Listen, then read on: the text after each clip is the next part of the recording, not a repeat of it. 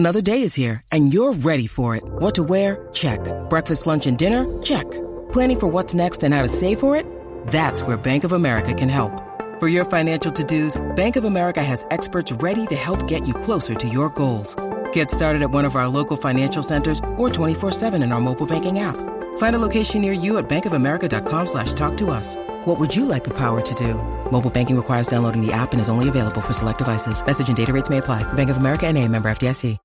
When you need mealtime inspiration, it's worth shopping Kroger, where you'll find over thirty thousand mouthwatering choices that excite your inner foodie. And no matter what tasty choice you make, you'll enjoy our everyday low prices, plus extra ways to save, like digital coupons worth over six hundred dollars each week. You can also save up to one dollar off per gallon at the pump with fuel points. More savings and more inspiring flavors make shopping Kroger worth it every time. Kroger, fresh for everyone. Fuel restrictions apply. With threats to our nation waiting around every corner, adaptability is more important than ever. When conditions change without notice, quick strategic thinking is crucial. And with obstacles consistently impending, determination is essential in overcoming them. It's this willingness, decisiveness, and resilience that sets Marines apart. With our fighting spirit, we don't just fight battles, we win them. Marines are the constant our nation counts on to fight the unknown. And through adaptable problem solving, we do just that. Learn more at marines dot com. Hello, welcome to the Snooker Scene Podcast. We're recording this uh, just moments after Mark Selby's latest World Championship victory. We were here a year ago, myself, uh, Dave Hendon and Michael McMullan.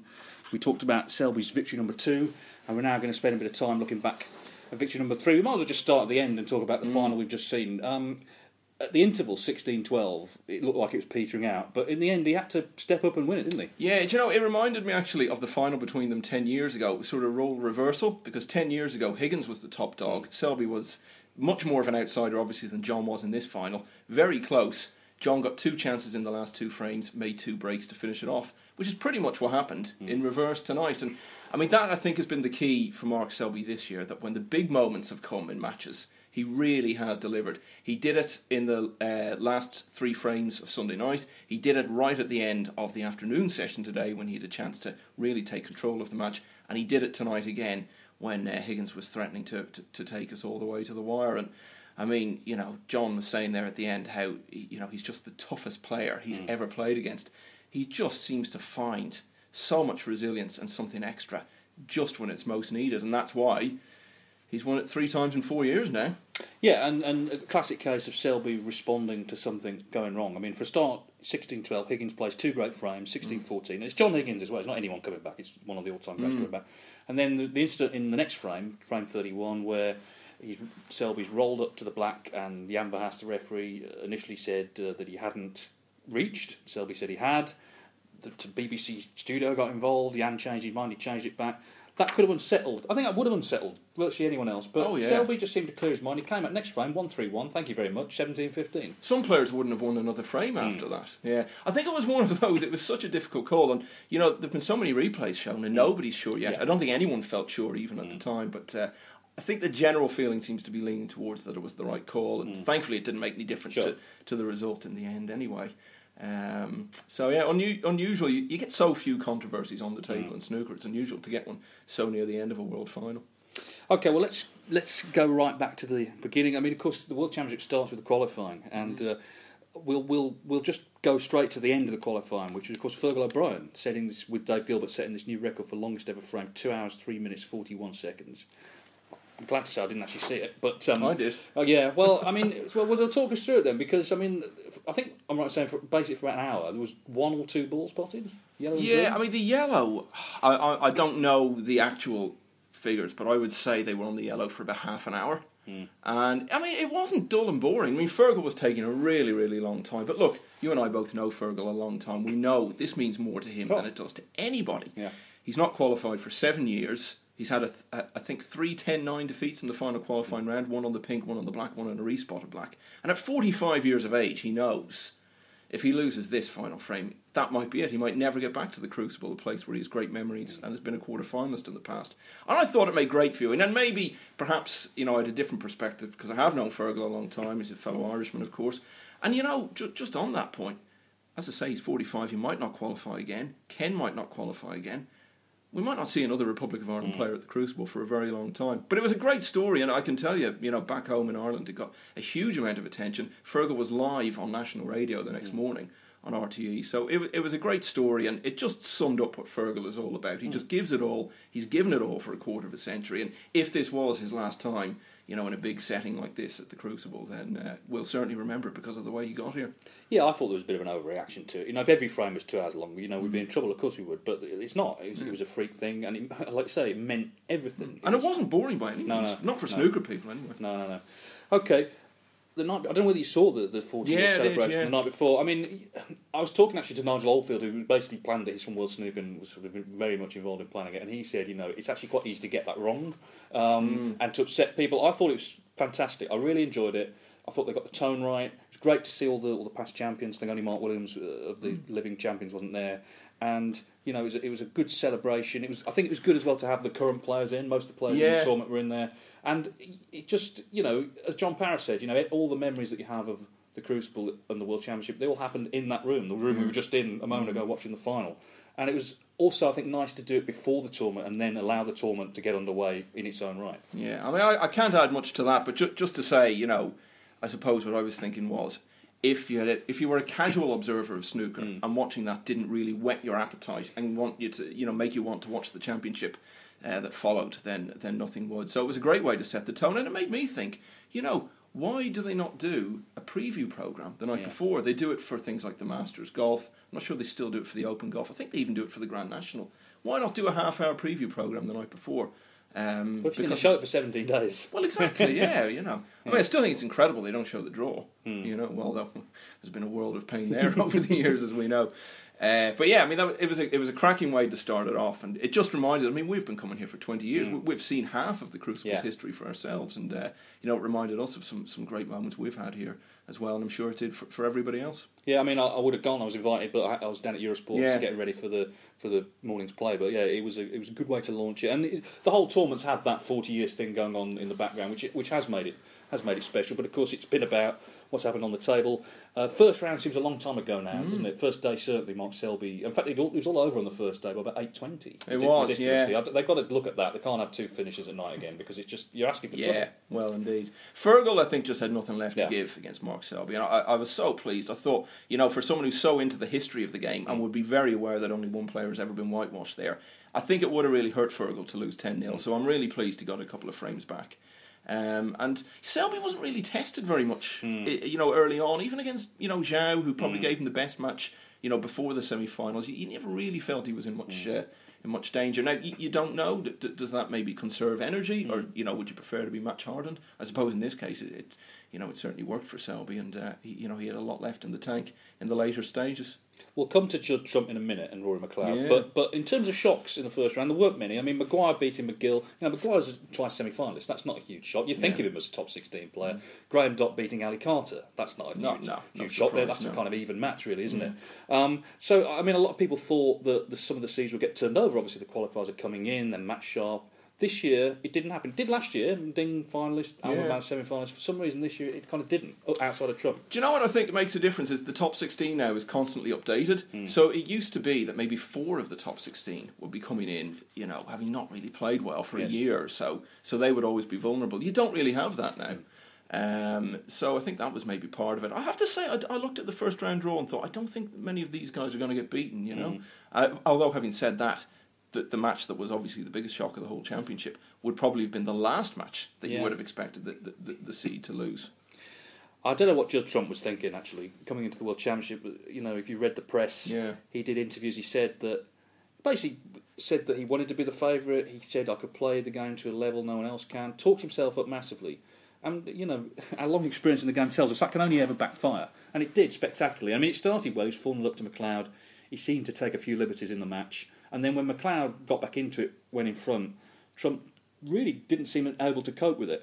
And then t- to top it all, when he got beaten, he didn't do the press conference, which was his chance to salvage something, be gracious, or even just admit, you know, his preparation and what he'd said hadn't been a good idea. All round, it was not a good championship for Judd Trump. I'd say he regretted that ten minutes later, once he'd left the venue.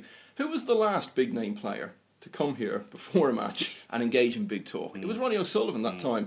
uh, all the big talk before the match against Stephen Hendry. And it, I think it put more pressure on him, and he ended up losing his title as a result of it. But of course, I think the feeling was he'd been hanging around with uh, Nazim for a couple of mm. days. Maybe he'd gotten his ear. I think someone had gotten Judd's ear. Mm. Because we see Judd around the place, yeah. and we know mm. he's a very quiet, extremely polite chap. Yes, he is. So, yeah. you know, he's he's not that kind of guy at all. Mm. And I think someone got in his ear and told him this is the way to think about it. But having said that, I think he'll learn from it.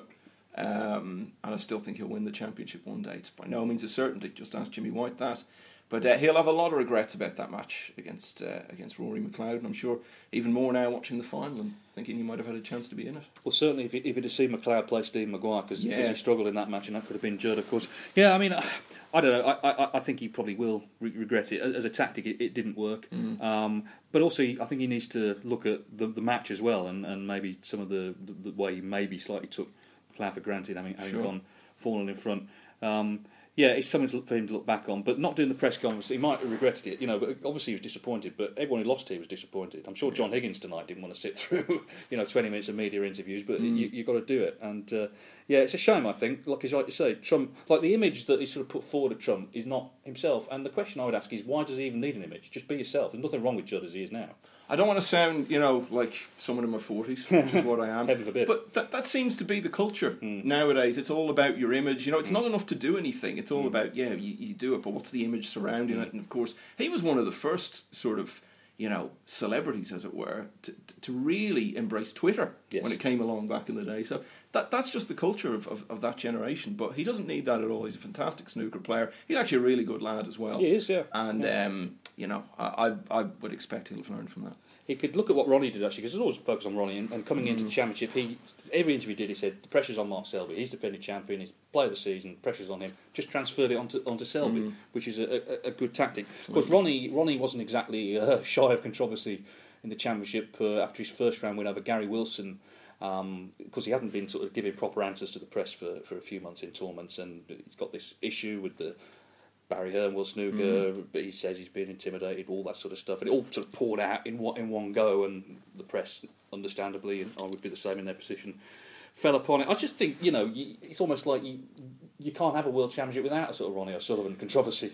Look, I, I said in this podcast last year yeah. that I think O'Sullivan had developed a, a problem with the world championship after that defeat to Selby in the two thousand fourteen mm. final. He was starting to feel invincible, maybe at the Crucible, and, you know, not without reason. He'd won it two years in a row. He'd won it one year without playing for the whole season. Mm. Then he has this big lead in a world final against a player who we know has got under his skin in the past, and he ends up losing it, and it was his first ever defeat in the world final.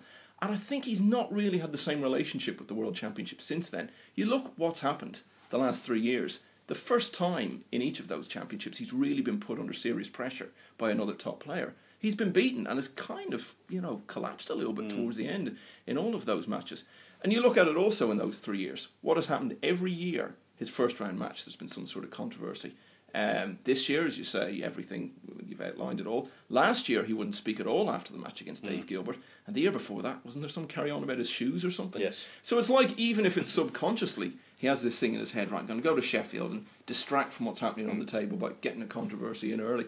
But it's not worked for him, and um, I'm beginning to have doubts as to whether he'll win it again. Mm, well, we'll see. One thing, my prediction is we will hear nothing more about this this uh, dispute he's got. Yeah, I mean, it's in everyone's interest to forget about yeah, it. Yeah, isn't it? And, yeah, and, you know, Barry Barry Hearn will not take kindly to sort of threats of lawyers, and also, you know, the words bullying and intimidation. Well, actually, what happened was Ronnie was not actually, no charges were brought for what yeah, happened. They yeah. actually dropped them. So yeah. it was actually the opposite. Now, he might not like the player's contract. That's an issue that a lot of players are going to have to sort of look at themselves, but, you know, the fact is he wasn't disciplined. So you could understand it in a way if he had been disciplined, him being annoyed, but mm. he wasn't, and that's a fact. Anyway, we'll move on to the great comeback in the first round with Marco Fu, of course, yeah. Luca Brecel. And what was interesting about that, and this actually shows the, the genius of the tournament. Okay, so he's seven one down, can't pot a ball. Last frame of that session, he makes a century, mm. and it almost is. And then there's a whole day off until the yeah, next session. It's so almost right. saying to Luca Brecel, "I can actually play the game, by the yeah, way, yeah, and yeah. I've started now." And of course, what happened was he continued. Yeah. He had the whole day because I think mm. it was a night session yeah. and another night yeah, session, yeah. wasn't it? So yeah, no, I think you've hit the nail on the head there. I think Luca Brecel had all day to think about it. Would have been a huge landmark for him because he's not really kicked on. No. You know, I know he got to the German final, but you think about it, you know, he was the youngest player ever to play here. five years ago. This was his first time back since, mm. wasn't it? You know, which is which is a little bit surprising. So I think that was the, the key thing. And you know, M- Marco is not the sort of player you want coming back at you because mm. he just looks so serene. Yeah. It's almost like I don't really, you know, you've not got to me. The fact that you've mm. got seven one up in this match, and uh, yeah, so that was that was one of the great Crucible comebacks. I mean, mm. that's up there, you know, comparable to the Nigel Bond one all those years ago. Mm. And um, but Marco, you, you know, by the time he got to the quarterfinals, like, he didn't even really play well against Robertson. Mm. It was a good match to watch, but neither of them played well. Needed to raise his game in the quarterfinal against Selby, and never remotely looked like doing it. And uh, I think we all, you know, thought he might have a pretty good chance this year because it's been his best season, certainly. Yeah. It's definitely since December the way he's played. But uh, it ran out of steam. But he'll always have that great comeback to uh, to remember from this championship. It'll be in the Crucible Almanac, you know, as, ev- as everything, as everything yeah. else is. Yeah, this podcast probably will be. Yeah. Um, Another player who played terrific stuff was Ding, of course. Um, yeah. Played lovely stuff, had that epic win over Liang Wenbo, and then beat Ronnie O'Sullivan. And, and, and that, you know, you could see what that meant to him. I mean, firstly, we, we talked about Ronnie and the controversy. We'd have to say how, how lovely that was at the end, the way he Brilliant. was genuinely yeah. happy for Ding. Yeah. Genuine respect. That's what we like to see. And a great win for Ding. And the problem is, though, you know, you climb one mountain, then you've got to climb another mm. one, because then you've got Mark Selby over four sessions. Yeah, I know. And, I, you know, against almost anyone else, I really think Ding would have won, you know, because he would have been going in so full of belief. Mm. I, I wouldn't mind betting that Ding regards that win over Ronnie now as the best result of his career. Yeah. Well, he said, one... that, he said that immediately afterwards. Yeah. I mean, that could have been the euphoria. But yeah. when you think about it, because it was ten two on the head-to-head to Ronnie. Yeah, exactly. Hadn't beaten for ten years, Ding. Yeah. You know? And, you know, and he's open about how Ronnie is very much his hero. Mm. But, you know, he's won U Ks, he's won Masters, he's won China Open as well, but you know, as an individual result, I would say that, that that's probably the one that, you know, he'll cherish the most. Yeah. Um, but I just thought he'd be on such a high then against Selby, and I suppose he probably was, because it's not like he went in and struggled mm. in uh, in that match. But you know, it's funny because this time last year, you know, Ding was on a high, he'd got to the final, and you always look at the guy who's finished second and you think, okay, next year maybe he'll come back and go one better. Mm. Do you know how many times that's actually happened at the Crucible, that the runner-up has come back and won the next year? Twice. Wow. It was uh, Steve and Mark Williams. Mm. So, you know, it's... Um, but he, listen, he had a very good run at it, and... You know, he's knocking on the door now, isn't he? Yeah. Ding? You know, for a long time he struggled here. Yeah. Um, but, you know, he's had two good world championships, two very good world championships, and the only player who's beaten him at the Crucible in the last two years is the best player in the world. So uh, he's, he's another one who I, I think, even more so than Judd, I, I, I really feel Ding, you know, probably isn't that far away from a world title now. Their handshake wasn't quite as warm as yeah, that, as that yeah, been Ronnie. I mean, noticeable. Well, I think there's two things there. One, Ding's disappointed to lose. He's gone toe-to-toe for, for four sessions and he's lost. And also Mark Selby was kind of celebrating a lot. I mean, he was three yeah. times he gave it the fist or whatever. Yeah. And I would defend both of them. I would defend Mark for celebrating. A great win. Why not? Mm. And I would defend Ding for being disappointed, because why not be? Yeah. And I didn't think it was wildly exuberant what Selby no. did, but... It's a release of tension. Yeah. In, in a way, it's a tribute to Ding. Mm. You know that you know Ding had given him such a fight that this this was the way he felt mm. about it. But again, a bit like Judd skipping the press conference, I'm sure Ding ten minutes later, yeah. you know, probably felt, oh yeah, I mean, it was fine. You know, he's, mm. he's just disappointed about the, about the defeat. But but really, there wasn't any lingering yeah. issue with, with the way Mark had celebrated at the end. But what a what a fantastic match that was as a, as an all round spectacle of snooker. Mm. And I know it's such a cliche, but you know, it really did show you know how. Ding, I mean, he's always been a good all-round player, but I think more so than ever now, his game is, you know, very multifaceted, and yeah. that's what you're going to need here.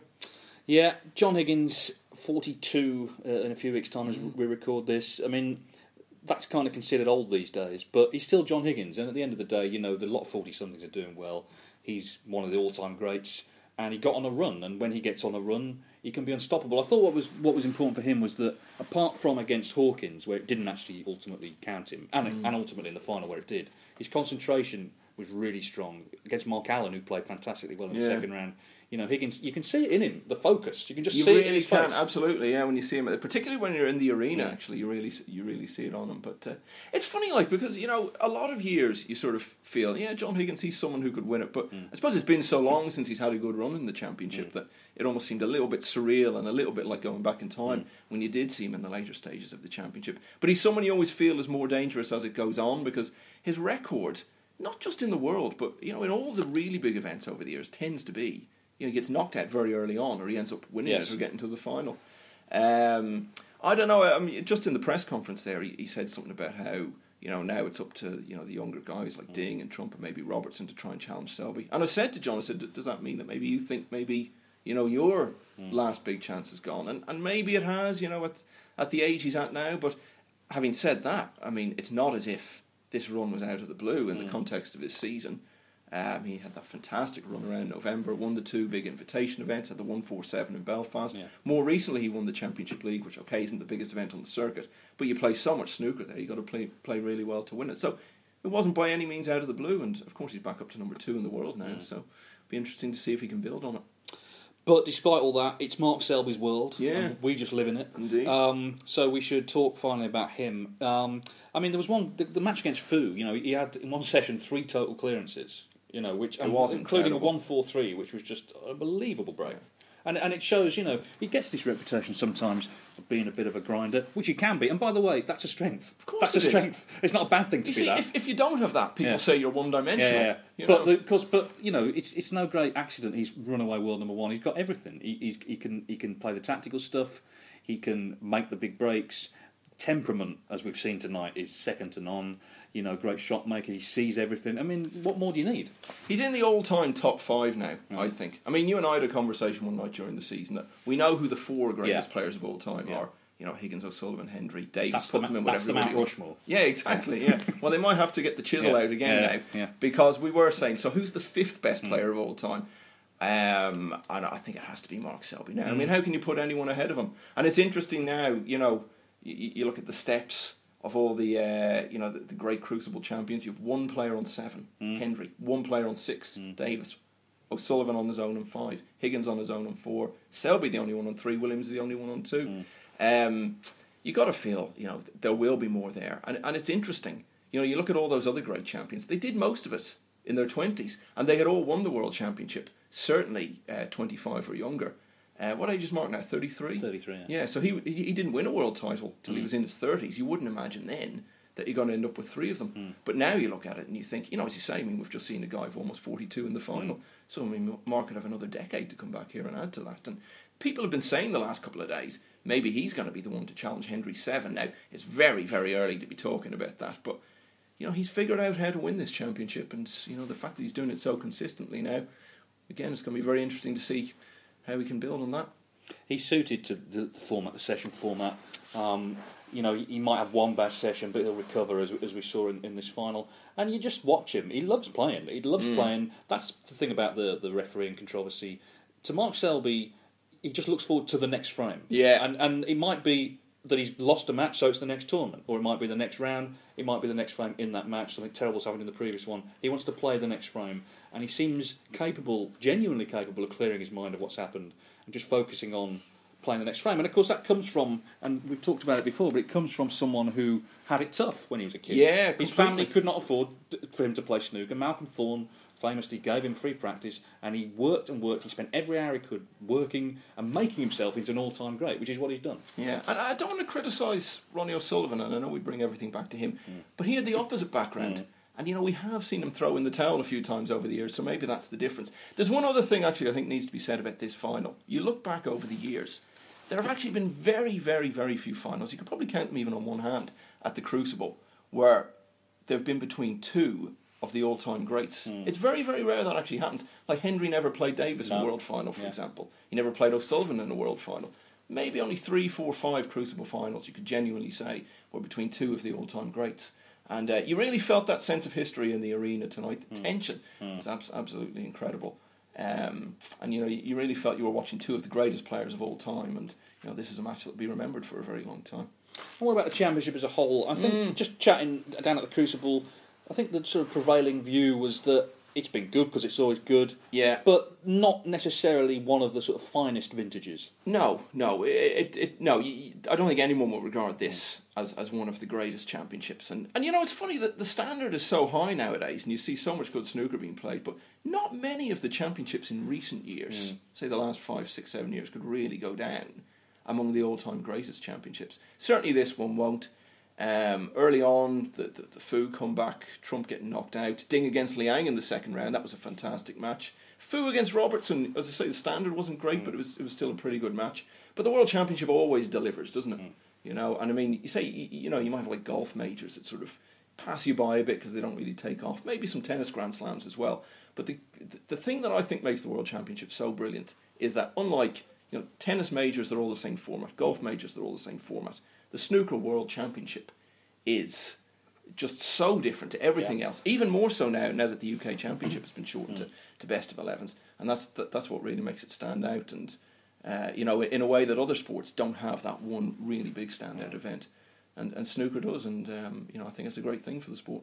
Yeah, and also people invariably remember the championship for its final, and in mm. the end, the final was gripping. Yeah, um, it was kind of an odd match, wasn't it? Because John Higgins at ten four looked the only winner, but Mark Selby he, he did what he did against O'Sullivan three years ago. He, he won those key frames to close the night to give himself some hope, almost feeling like he's in front.